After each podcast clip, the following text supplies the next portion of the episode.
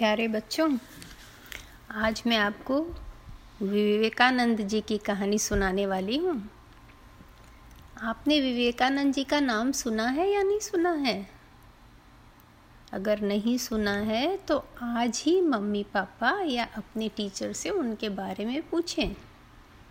विवेकानंद जी हमारे देश के बहुत ही प्रसिद्ध नेता रहे हैं।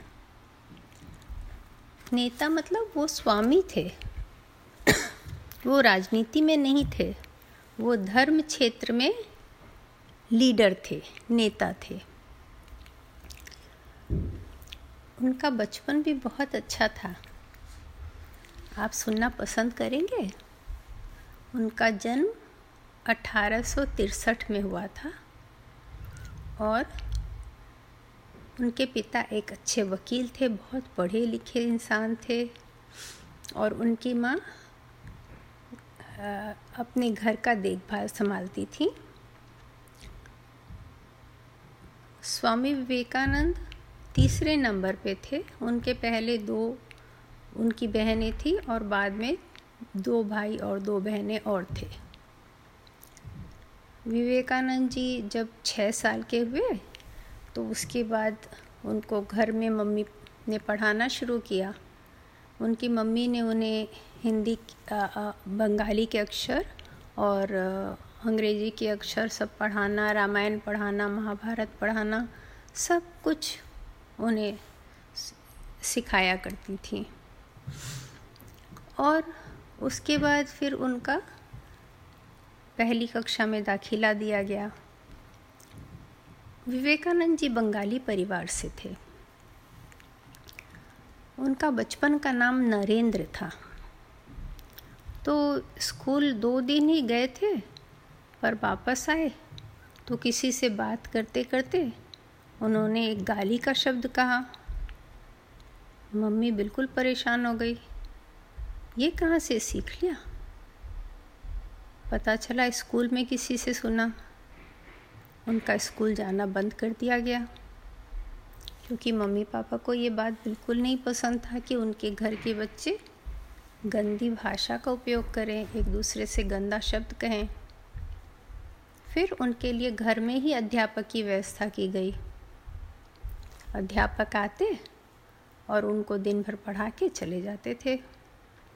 जब विवेकानंद जी थक जाते पढ़ते पढ़ते तो वो आँख बंद करके वहीं लेट जाते और उनके अध्यापक वो पाठ को पढ़ते रहते, चाहे वो जोग्राफी का पाठ हो, चाहे भूगोल का हो, या बंगाली का हो। और वो विवेकानंद जी सुनते रहते लेटे लेटे, और उसमें उनको वो समझ में आ जाता था, और याद भी हो जाता था। उनकी स्मरण शक्ति बहुत ही अच्छी थी। बचपन से ही उनको देख के लगता था कि वो बहुत ही मेधावी और बहुत प्रतिभाशाली व्यक्ति बनेंगे। जब वे चौदह साल के थे, तब वो अपने पापा के पास रायपुर गए। उनके पापा रायपुर रहने लगे थे। वहाँ पर उनकी वकालत चल रही थी।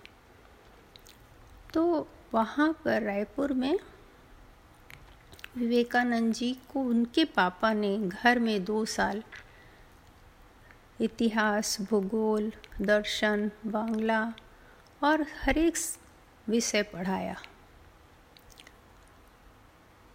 विवेकानंद जी ने इन दो साल में बहुत सीखा अपने पापा से और उनके पापा बहुत ही उदार मनुष्य थे। कभी गुस्सा नहीं करते किसी को, किसी से कटु शब्द नहीं बोलते, हमेशा समझा कर प्यार से बात करते। तो इन सब का विवेकानंद जी पर बहुत अच्छा प्रभाव पड़ा। वो भी हमेशा सबसे अच्छे से बात करने लगे आदर से। उन्होंने सीखा कि किसी से गंदे ढंग से बात नहीं करना चाहिए। उन्होंने सीखा कि हमेशा सबके लिए उदार भाव रखना चाहिए। किसी को क्रोध नहीं करना चाहिए। ये सब उन्होंने अपने पिताजी से सीखा था। उनके दादा बहुत छोटी उम्र में ही साधु बन गए थे। तो उनके घर में सभी कोई काफ़ी पढ़े लिखे और अच्छे लोग थे। यहाँ जब दो साल थे रायपुर में विवेकानंद जी, तब उस समय उनके घर में बहुत सारे लोग शाम को आते थे जो बड़े बुद्धिमान लोग थे और उनके पिता के साथ उनकी बहुत सारे विषयों पर बात होती थी, कभी साहित्य पर, कभी दर्शन पर, कभी धर्म पर। तो बहुत चीज़ सुनते रहते थे नरेंद्र नाथ अपने पापा के साथ बैठ के। और जब पापा बोलते कि तुम बताओ तुम क्या सोचते हो तो वो अपनी राय देते थे। और इतने छोटे बालक होकर भी वो इतने अच्छे शब्दों में और इतना स्पष्ट अपना बात बात बोलते थे, विचार रखते थे कि सभी बहुत खुश हो जाते थे, बहुत मोहित हो जाते थे उनकी बातों से। फिर जब वो सोलह साल के हुए, तब वो वापस बंगाल आए अपनी माँ के पास और फिर उन्होंने मेट्रोपॉलिटन स्कूल में दाखिला लेके नौवीं का एग्ज़ाम पास किया और उसी साल दसवीं का भी पास कर लिया। एक साल में उन्होंने दोनों एग्ज़ाम दे दिए। उसके बाद वो एफ़ए की पढ़ाई के लिए असेंबली जनरल असेंबली कॉलेज में उन्होंने दाखिला लिया। विवेकानंद जी की का व्यक्तित्व बहुत सुंदर था। उनका शरीर एकदम गठा हुआ और बहुत खूबसूरत आँखें गोरा रंग, किसी को भी वो मोह लेते थे और वो बहुत अच्छा गाते थे। उन्होंने तबला और पाखवाज सीखा था। उनको संगीत का बेहद शौक था। कुश्ती का भी, वो कुश्ती में बहुत अच्छे थे। रोज़ अखाड़ा जाते थे अपने दोस्तों के साथ और क्रिकेट खेलना भी बहुत पसंद करते थे और अच्छा खेलते थे। साथ में उन्हें घुड़सवारी का बहुत शौक था। घोड़े में घूमना बहुत पसंद था। उनके लिए उनके पिताजी ने एक घोड़ा खरीद दिया था। तो इस तरह वो बड़े हो रहे थे और उनको शुरू से बचपन से मेडिटेशन में बैठने का बहुत ज़्यादा शौक था। वो रोज़ रात में मेडिटेशन में बैठते थे, भगवान का नाम लेते थे, फिर सोते थे। पर उस समय वो भगवान का जो नाम लेते थे, वो राम, सीता, कृष्ण, राधा, ये सब नाम लेते थे भगवान का। फिर जब वो थोड़े बड़े हो गए, तब उनको लगा कि शायद भगवान ऐसे सगुन नहीं हैं। तब उन्होंने ब्रह्म समाज को अपना लिया। ब्रह्म समाज में वो बहुत अच्छा गाना गाते थे, सब उनकी भजन सुन सुन के मुग्ध होते रहते थे हमेशा। और वो बहुत अच्छा प्रवचन भी देने लगे थे। पर उनको मन में शांति नहीं थी। उन्हें ये बात की बहुत चिंता होती थी कि उन्हें कभी ईश्वर के दर्शन नहीं हुए।